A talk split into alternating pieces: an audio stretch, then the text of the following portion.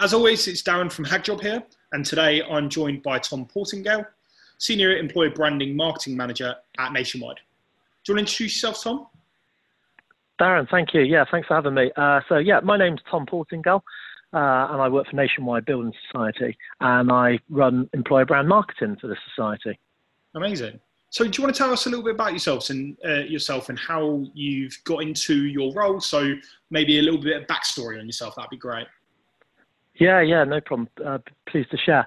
It's slightly unusual, I guess, as well, because um, I'm not actually from a from a resource and recruitment TA background. I'm I'm actually a trained journalist by trade. Um, Interesting. And yeah, something a bit different. Uh, so by coming through um, busy press offices, I then um, left the paper world and came into corporate world.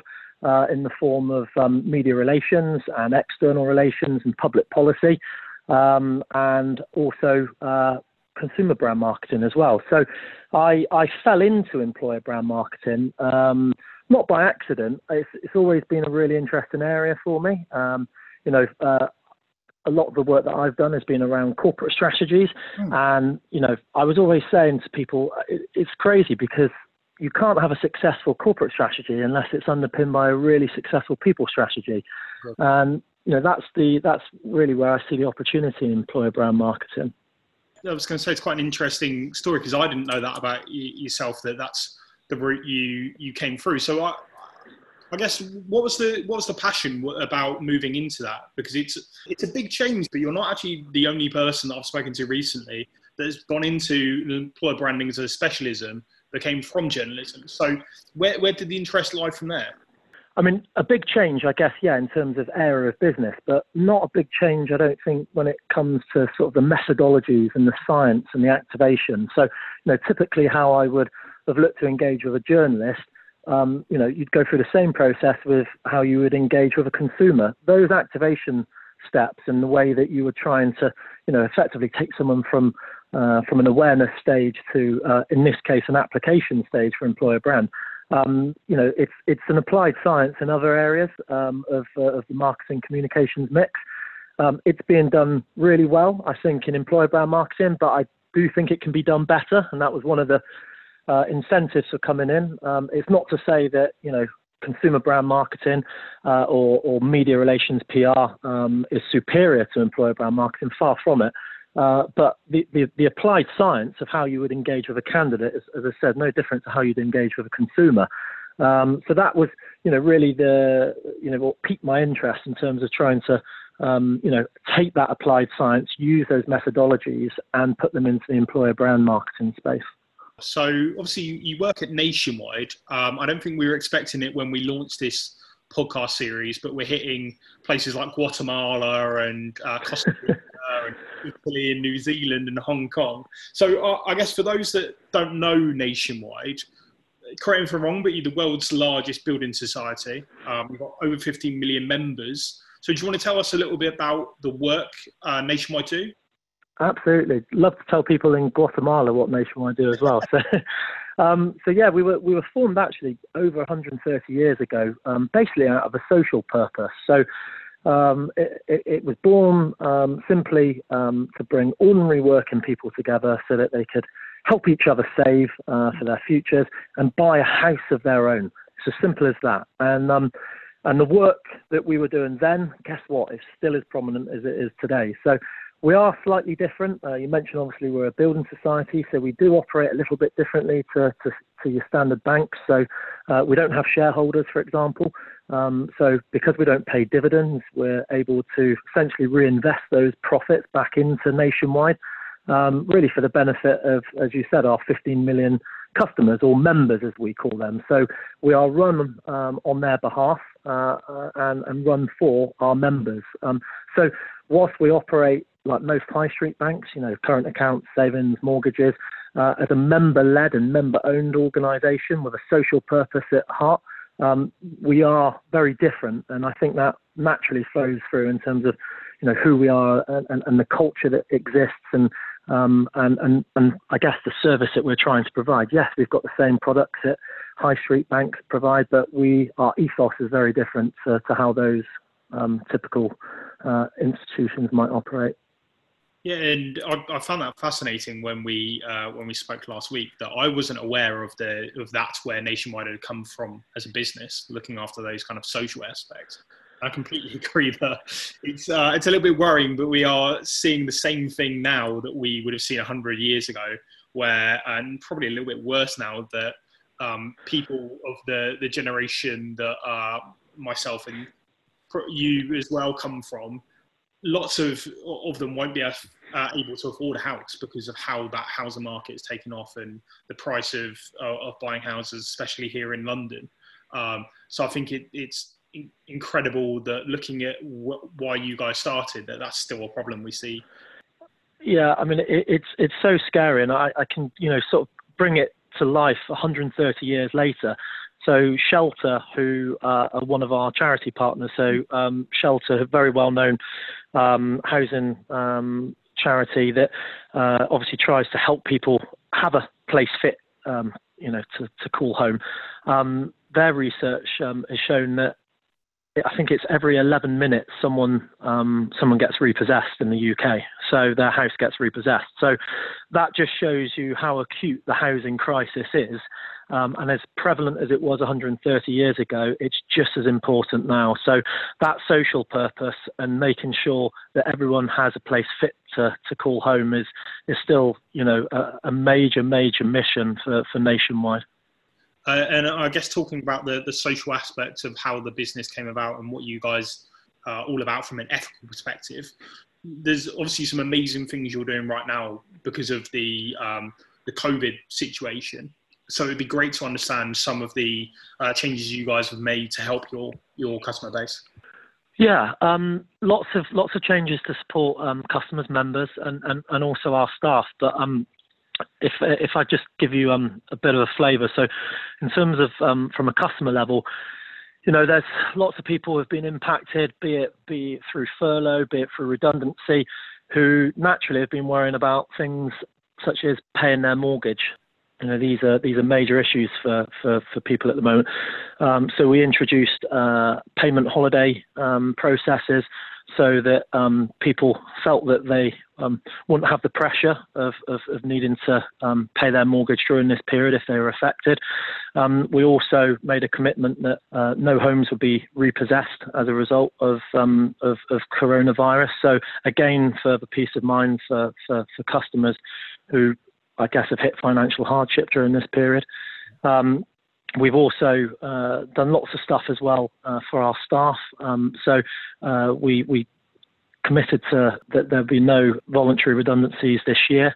Uh, we've increased, for example, our paid volunteering from two to five days uh, mm. for coronavirus-related uh, volunteering.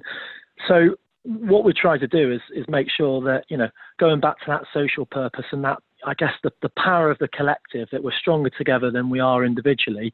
It's um, it's been at the forefront to to make sure that both our members and our 17, 18,000 staff are looked after um, during this um, really really tricky period. Yeah, and we'll, we'll kind of get onto it a little bit further later, but I'm very much of the belief of what you do short term to not just support your staff, but show what you're doing to support the um, the the wider market is always going to pay off in, in dividends later down the line. Yeah, absolutely. And you can't fudge these things. I mean, I, I think people know um, and they smell a rat very quickly if something's disingenuous. And the decisions um, that Nationwide made, and um, you know, I think really do talk to the sort of the culture and the values and the and, and the heritage that the, the organisation was born out of, and, and those those virtues, uh, as I said, are not just um, you know, I guess ever present now, but probably even more important now. Yeah, and I, I think it, we're in an incredible time right now where, uh, and I said it to you last week that we, if you'd said to me at the start of 2019, because obviously Brexit is something that's been happening for several years now. I remember when it was all all announced, but last year it kind of came to the forefront, and we're now going through it as a nation. And then you obviously got the the um, uh, the Black Lives Matter stuff going on at the moment, and you've got COVID. Mm-hmm. So I, I think what's really interesting is that companies need to look at not just what are we going to do right in this moment to um, to to show that we're all for this. It's about how can we in the future think more long term, so that when a crisis does hit, we're being pro- we've already been proactive. We're not just being reactive to the to the crisis that's hit. Absolutely agree with that. Yeah, and and it and it should come naturally. So you know, from an employer brand sense, um, you know, this is where your EVP, your employer value proposition, um, really, really comes in, and and hopefully, um, you know, as I said, culturally um, and and ethos wise, all of those um, behaviours um, that you as an organisation have shown, you know, uh, pre-pandemic, pre um, you know, geez, how many issues we're facing in the world at the moment, as you said, with things that with racial inequality, all of these things, social inequality that we've touched on. Um, hopefully, um, yeah, if if um, if you've been walking the walk for a while, then you know you can talk the talk and people will understand that. But people will very quickly see through that thin veneer if that's um, disingenuous. I think it's really interesting um, that you can look at, at, businesses and they're coming out with all the, the great stuff now. But if you look back 18 months, two years, you can look at something that they've, they've done in the past and say, well, that's not how, considering how long you've run as a business, that doesn't seem to have always been part of your, your ethos or even like recent ethos. So something that you're coming out right with right now is this true to your nature. And then you look at someone like a, like a Gymshark that um, the reason they've grown so quickly is that they've got a very clear EVP that not just um, the staff buy into, but the wider market again buys into that because it's very clear what they're trying to do. Yeah, and and Gymshark's a great example. I, I love the stuff that those guys are doing, and and you know the sense of community uh, and the community that they're building. Um, I mean, I, I think yeah, I mean they're a really good example of I guess those companies whose values and culture pre-crisis, you know, which didn't deviate but actually have probably been accentuated during this period, those are the brands which consumers and, and candidates alike will probably gravitate towards. So I, I, think my message, you know, I certainly I've been saying this internally, is that you know you you've got to start, I, I, guess, stay strong and um and and stay true to your roots as well. I think that's the most important thing.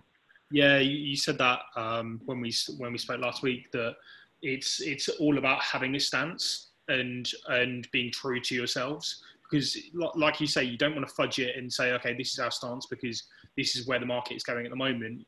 Companies need to look internally and look at themselves and go okay what is our stance on on this? Where do we want the message to be?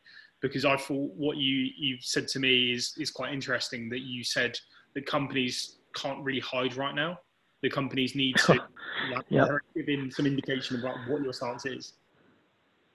Absolutely right. Yeah. So you know, for for, for me, uh, brand invisibility is not a strategy for long term success. It's really important um, that you maintain a, a, meaningful voice, and you know, consumers, candidates alike, as as you know, um, I don't see a distinction. Um, they've both got high expectations from what companies like Nationwide are doing now, I guess, as, as a way of fulfilling their responsibilities. So, um, and I think that's where probably some brands have uh, naturally um, struggled to navigate this period because uh, by essentially, um, you know, drawbridge um, up mindset, um, and I, I, guess having that uh, that that um, that uh, invisibility uh, might seem like a sensible option, but people don't want brands to stop advertising. It's just um, you've got to be sensitive around what you're saying and how you're saying it. So it's not about exploiting or, or being insensitive to the situations that we've faced over the last few months, but there's fantastic opportunities to, to show, for example, in an employer brand uh, perspective, you know, how how is it that you're actually supporting your staff? How are you helping your customers and the communities in which you serve? And I'm, you know, utterly convinced that the brands that are standing out are those which are stepping up, Darren. So, um, and and then, you know, you, you mentioned in terms of sort of like the long the long play on this.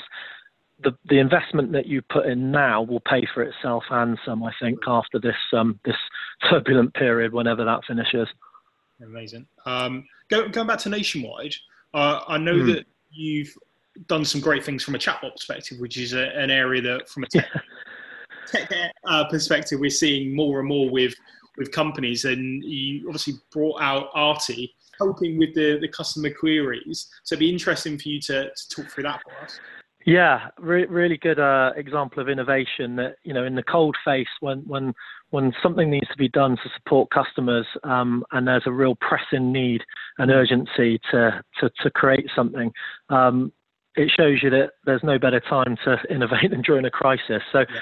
Arti, um, just for, for, for, people that don't know, Arti uh, is Nationwide's first ever chatbot.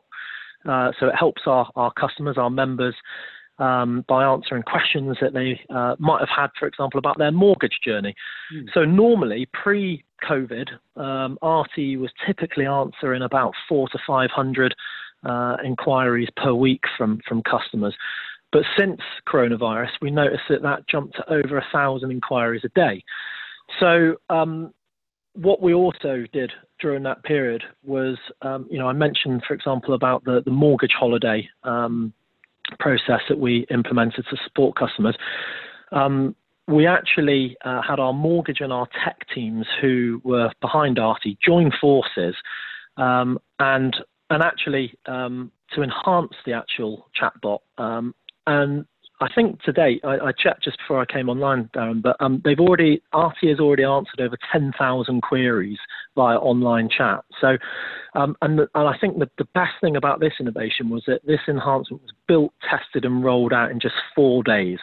So, um, that tech project team who worked in collaboration with an area of the business that typically they wouldn't have normally worked with has had a really positive effect. But it's also helped frontline colleagues in our branches and in our contact centres by freeing up hundreds of hours to deal with for them to deal with more complex queries. So a really lovely example of um, innovation at pace and at scale.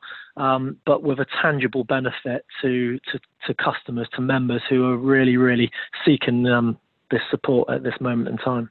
I love chatbots. If I'm honest, I think the chatbots are um, are this generation's version of what happened from a like a Ford perspective, from a manufacturing perspective over 100 years ago. That it's something that people were scared that machines were going to take a, over roles, but really what the chatbots are doing, like you say, is is innovating so that it's the more complex queries that a, a computer couldn't answer then put on the, the front line like staff. And I also think it's it's great what Nationwide are doing right now to bring different colleagues together from different um, spaces of the business. I think that oftentimes you'll see in a company that uh, uh, di- divisions in that company are very mm-hmm. so there's not much knowledge share going around.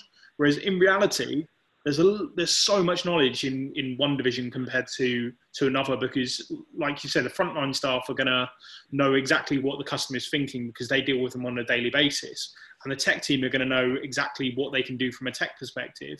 So stuff isn't decisions aren't being made blindly which i think the yeah, do pitfall and fall into I, I, really endorse that, and then and, and and hopefully that's a positive legacy that will come out of this. You know, in terms of from a ways of working perspective and that collaborative spirit. And you know, I mentioned, for example, about the um the the, the mortgage holiday uh, extension. So ju- you know that stuff doesn't just happen. So that was another example where it was a cross-functional nationwide team, um, led by people in our in our technology space, and that end-to-end online payment holiday journey was literally created in six days, which is an unreal turnaround. And um, uh, we're very fortunate. We've got very strong um, ways of working uh, department um, in, in Nationwide, and and I know that they attributed that that really fast turnaround um, on on that new functionality.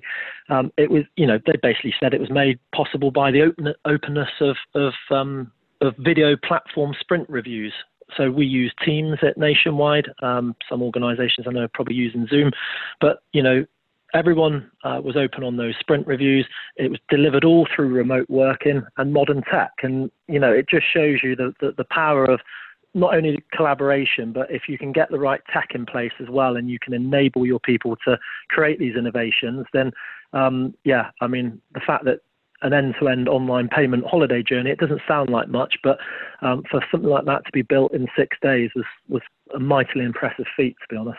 Yeah, I utterly agree.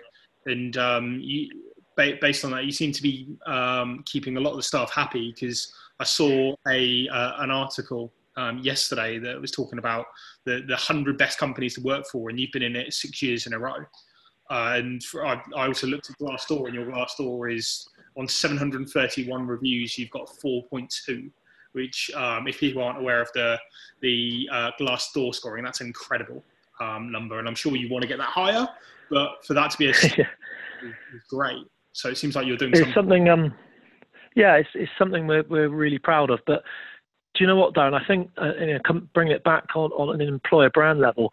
Um, nationwide might not be the place for everyone, and that's okay. So, you know, um, a company that's founded upon a social purpose that really is all about, as I said, the power of the collective and helping the communities in which we serve.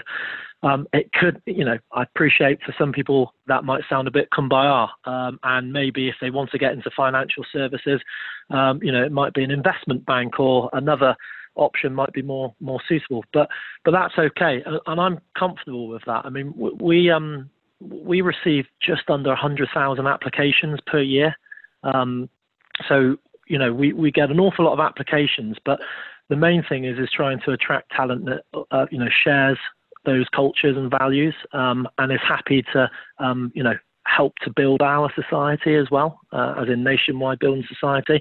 Um, it's not for everyone, uh, but I think, as you said, and it's borne out through things like the Glassdoor scores and reviews, is that the people that actually come in and work for Nationwide and the people that we already have working for Nationwide really understand, you know, the benefit of what they're trying to do to help customers, help the members, and help the communities in which um, in which those people live, and be it through simple current or savings accounts or mortgages, or through bigger community initiatives like community grants and charity donations. Um, yeah, it, it's a great place to be, um, and and yeah, the, I, I, think our CEO would like um, his uh, his rating to be slightly higher, um, and that's something for for us, I guess, from an employer brand point of view, is to is to, to keep spreading spreading that gospel really, and and some people will buy into it, and, and some people won't, and you know I'm okay with that. Yeah, I, think I, I, think your point is very valid, uh, and I, I what I would echo on that is that I wouldn't necessarily say that some people being interested in other businesses is is a bad thing. I think that if people are declining you because of something around what you guys do from a technology perspective, like you say, they might be interested in investment banks, they might be interested in startups, or I don't know, uh, interested in gaming or something like that. If people would turn you down because of that, that's something you guys can't do a huge amount about. But if it's because of something that is uh, perceived about the business, that's when companies need to probably take a step back and say, okay, we people are not interested in us because of something that they're seeing from a from a brand perspective, and why are people not interested in us from that? So I, I, think the fact that that doesn't seem to be the case with you guys, people don't seem to be turned off by what you do internally and how the, the staff are treated, is is a great thing to to look at. Yeah, and and and I think you know whether you're um, in a crisis like we are at the moment or out of a crisis, how you um, it's really important that obviously um, you act with honesty but also that you communicate with honesty and when i think about for example you know lots of um, of, of uh, the podcast audience base will be technologists so you know nationwide is nowhere near as developed as some organizations from a from a tech uh, perspective, but we're on a journey um, that we started a couple of years ago. That um, you know, and we put our money where our mouth is with a multi-million pound, um, multi-billion pound rather investment into that space. Um, but we're building from the ground up, and I think that you know we've been quite honest and open with technologists to say, look, you know, you've got the tools. Um, we'll provide you with um, with the environment. We'll, we'll provide you with the support and also give you the opportunity to, you know, I've cited a few examples about where you can actually make tangible innovations that are seen by customers. Um, you know, that's something that we can offer. Um, and, um, and I think you just got to be honest about it, really. So whether you're, as I said, during COVID or outside of COVID, it's really important. It, it comes back to that that mantra of you've got to be yourself, and and people um, will very quickly um, smell a rat if, if what you're promising or prophesizing isn't actually the reality of, of what the organization is. Yeah, and um, uh, this this next question kind of builds on what you said then. So, from a from your perspective, Why do you think a solid employer brand is so important, especially in, in this time? Yeah, well, I think so. So for me, um, one one bit where employer brand tends to fall down is is having a really strong salient strategy. So I know that's a bit of a, a, a marketing term. So but in, so in short, it's uh, essentially how is your employer brand thought about or noticed uh, when a candidate, for example, is job seeking. So employer brands have a really strong salient strategy. You know those are the ones which are making the cut through. So, and it comes back to this um, this uh, this belief that you know obviously um, actions speak louder than words, and I think that's one thing that the Black Lives Matter movement has thrown up. That um, you know a content strategy, for argument's sake, can get you so far, but it's decisive action that people are looking for. So. Um, I think that um, from an employer brand point of view, we've got a real opportunity, um, but at the same time, don't don't forget your salient strategy. Um, if you can get that right, then, as I said, you'll you'll build advocacy um, during lockdown in terms of what you're about, but hopefully you'll um, also um, buy advocacy for when we come out this period when people are looking around and saying what were the organisations that really stood up and which were the organisations that really, um, you know, walk the walk and talk the talk as well. Yes, so um, you, are obviously looking at an, from a nationwide perspective, and we've obviously spoken about Gymshark. Is there any other examples of companies that you think have got their employer brand nailed on that are doing some great things that people should probably look at?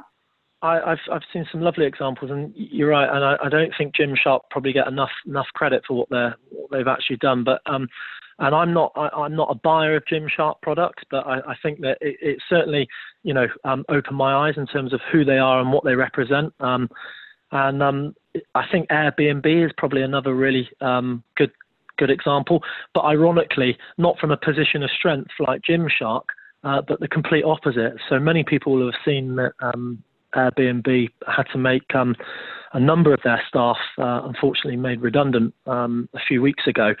But the way that the CEO communicated that, oh my goodness, no, I, would probably say it's probably the best uh, change communication that I've read this year. And I think why why it's so good is because it's a brilliant example of authenticity. So even in delivering bad news, the way that they did it, the way that they structured it, and I, I, I urge everyone to, to, to read the actual statement that they produced and what they actually offered in terms of support for those staff that they were they were making redundant to the point where you know even making them shareholders so that they had a vested interest in the business even though they weren't going to continue to work for Airbnb. I thought that was a fantastic example of how even in the face of strong adversity how you how you can really um, transcend the strong employer brand. And and certainly um, you know it, it makes business sense because of the way that they've looked after their staff. Will probably um, you know gain them plaudits from their customers as well, who hopefully won't protest vote. You know when Airbnb are, are back up and running again. But I thought that for me, Darren, was was a really good example um, of an organisation who, faced with a crisis and faced with tough decisions, um, was still able to communicate clearly and coherently. And and you know, I'll be frank, uh, you know, I think I've come out smelling of roses for, for it. Yeah, I, I, I, agree. I'm I'm a customer that uses them whenever I go to the um, whenever I go to the states. I very rarely use hotels now, and as a as a, uh, a frequent customer, you look at them go, okay, they're an ethical business that I want to keep spending my money with, and you can just see via all the LinkedIn messages that are going out that them and uh, them and Deliveroo the two that I really see that the staff are still saying every good word about them because like you say, it's not been the ideal moment that they've had to let go of a, a lot of staff for for the crisis reasons. But actually, they've supported their staff afterwards. They've not just let their staff go and then thought, okay, let's move on.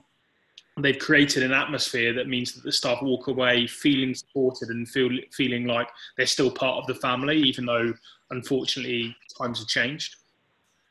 Yeah, they've they've done a fantastic job. Um, and yes, there's been examples of organisations who maybe haven't quite got it quite right. I mean, I think everyone who's listened to this call will probably have had um, you know emails or inbox mails into their LinkedIn of, of companies trying to sell them um, stuff and seize upon the moment um, during COVID. And I, I, think you know how how you act, and I know it sounds simplistic and it sounds obvious, but how you act now, whether it's delivering good news um, or bad news. Um, as I said, it's really importantly that not only you acting with honesty, but you're communicating with honesty as well. Yeah, I, I, I, I, I guess build on that that point. I agree with what you just said there. That I, I don't think companies can stop selling but companies need to sell in the right way. It can't just be. I've personally seen one um, in the last couple of weeks with someone reaching out and saying uh, something along the lines of, "If you don't buy the product off us, we'll go out of business." And it's like you shouldn't guilt trip someone into making decisions. You should already have a, a good enough um, proposition that the company wants to keep you on as a as a supplier, and that's not the kind of way you should go about it. So I, I think the companies probably need to look at their sales strategy and go, okay, what are we offering our customers right now that maybe short term isn't something that we are going to make huge profits off, but in reality, it's something that they'll want to stay with us as a, as a customer.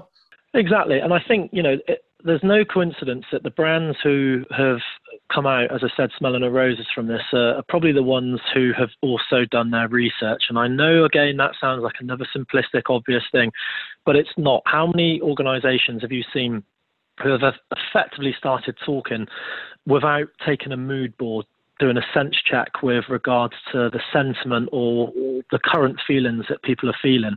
Yeah. And I think what's really important is that you need to you as that sentiment and as the mood changes as for example you know we come out um, of the lockdown period is a good example you need to be on the front foot you use the right word being proactive in terms of adapting and changing that strategy. So for example you maybe you could be a bit more brazen in terms of your value proposition but you you've got to know and research not only internally what is it you're looking trying to promote and push but also what what's the appetite externally in your audience base um, for for what they want to hear. So, you know, I know at the start of this process, um, I was looking at some really um, interesting research uh, from the likes of YouGov and Kantar um, to try and help validate some of our internal thoughts around how we should be communicating. And I think what you've got to do is you've got to take a test, learn, and iterate approach. So, um, we, for example, said that we will um, start communicating only on LinkedIn, not Facebook and Twitter, because we didn't want to inadvertently overload our contact centres with, with more calls than what they were getting. But we wanted to talk about what we were doing from a COVID response point of view on LinkedIn. Um, and we would we would gauge the reaction, and if it wasn't right, um, then we would we would very quickly change gears. But two months in, we've increased our follower uh, count on our on our nationwide LinkedIn page by 18%. Um, we're experiencing over 5% engagement on our posts, and we're now the second most engaged UK financial services brand on um, LinkedIn. Um, I'm really happy with that because that just shows that if you can get your content approach and you can get your method and your message right, and most importantly, as I said, there's definitive action that's underneath all of that, um, then hopefully you, you're on to um, not a surefire success, but a way of at least um, a, a, way of at least, I guess, riding this very difficult period and coming out with some really strong advocacy as well. Yeah, and uh, I guess as a, a last topic, employer branding, I think, has been probably one of the areas within any business that has uh, you've seen come to the forefront during this crisis. And uh, my hope would that be that employer branding is something that every company is looking at in a little bit more depth than they probably were um, before 2020 started. Let's be honest. Um, so, I, what do you think is going to be some of the innovations, and what do you think will change in the talent acquisition uh, piece? Looking at the the scope of employer branding as we go forward. It's a really good question, and whilst I'm not Mystic Meg, um, and I can't give any definitive uh, predictions, but there, there, there are some, I, I, think, clear clear indicators, and I think one of them, particularly around um, uh, employee um, communications uh, and also um, uh, employee engagement as well is is really going to change. I, you know, there's been an awful lot of noise down around what the new normal is or should be, um, or whether even that term itself is meaningless. Um, and and I think that um, you know there will be changes to employee experience, and hopefully for the better. And I think it's those organisations um, who embrace that, um, whatever that new normal is, um, will be the ones who will benefit from this. Um, certainly from a you know from how their workforce might look um, or what they're actually doing in, in the longer term. Um, and I guess those organisations who think everything's going to go back to normal um, are going to be challenged more so, not only in attracting the, the right talent, but retaining uh, the talent that they've already got. Yeah, I, and I think that's an interesting point there on on its own. That you don't just want to look at employer branding for how are you going to attract the talent. It's how are you going to retain that talent because ultimately, if you're attracting 500 people, but you're once they join the business, you the business is not what they expect and, and suddenly 450 of them leave really you're only bringing on 50 people and that's not gonna that's not gonna change the dial so i think companies need to look at um, what are we doing to the external market, but also what are we doing to keep the the team that we've already got there happy. Which it's great to see. Just going back to the Glassdoor point, that Nationwide seem to be doing it really well. Yeah, and, and if you get it wrong, Darren, it's quite simple. It hurts you twofold. It hurts you in, in high attrition. That's financially damaging for the business. But more so than that, it hurts you reputationally as well. Um, it will hurt you through um, areas like Indeed and Glassdoor, um, but it will also potentially, and I think this is where, where, where employer brand people hopefully make the connection, but it could also hurt you commercially. So what you don't want, and uh, you know, I'll use Nationwide as an example. I don't want people to, for example, um, I guess, come into something that isn't the reality. Because if they leave, not only are they leaving the organisation with a poor, uh, you know, candidate experience, they might also protest vote in terms of, you know, mortgage renewal. Okay, I had a really bad time with Nationwide, and because of that, I'm going to protest vote and I'm going to take my my mortgage business elsewhere. So I think you've also got to look at it through that lens as well. That um, it's not just a people experience, but commercially, it's really important as well that you get it right. Definitely, and um, I guess that goes back nationwide. It's a great example, but it also goes back to your your point on Airbnb that people um, vote with with their cash a lot of the time. People aren't gonna just stay with you because they've done it with you and they've done stuff with you in the past. Reputation is huge, um, and yeah, it plays quite a lot on on decisions I make. I've, there's um there's one of the supermarkets that um that I have had a friend that works for that left and he left in a really bad regard, and it's meant that I, I very rarely shop there anymore. So if I'm the story of one person, in reality that extrapolates, and I talk to everyone about that now. Yes. So it can have long-term damage. I agree. And it, and it's a small world, isn't it? And again, going back to you know the audience base for this podcast, but you know, it, it, technologists, it's a community where um, word gets out pretty quickly. So um, again, it, it, comes back to, ironically, it's magnified because of things like the pandemic and because of the social inequality issues that we're facing at the minute. But um, how you treat your staff, um, if if it's not sincere and it's not um, it, it's not uh, genuine, um, it's gonna it's really gonna hurt you, and word will get out. Agreed.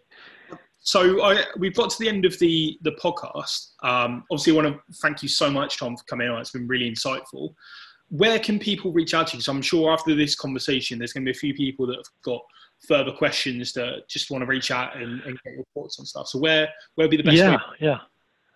Well, um, if they if uh, if they want to delve a bit deeper into to Nationwide, then um, they can look at uh, nationwide-jobs.co.uk uh, to get a feel uh, for a bit more about the organisation. Um, if they want to reach out to me personally, uh, I'm on LinkedIn as well.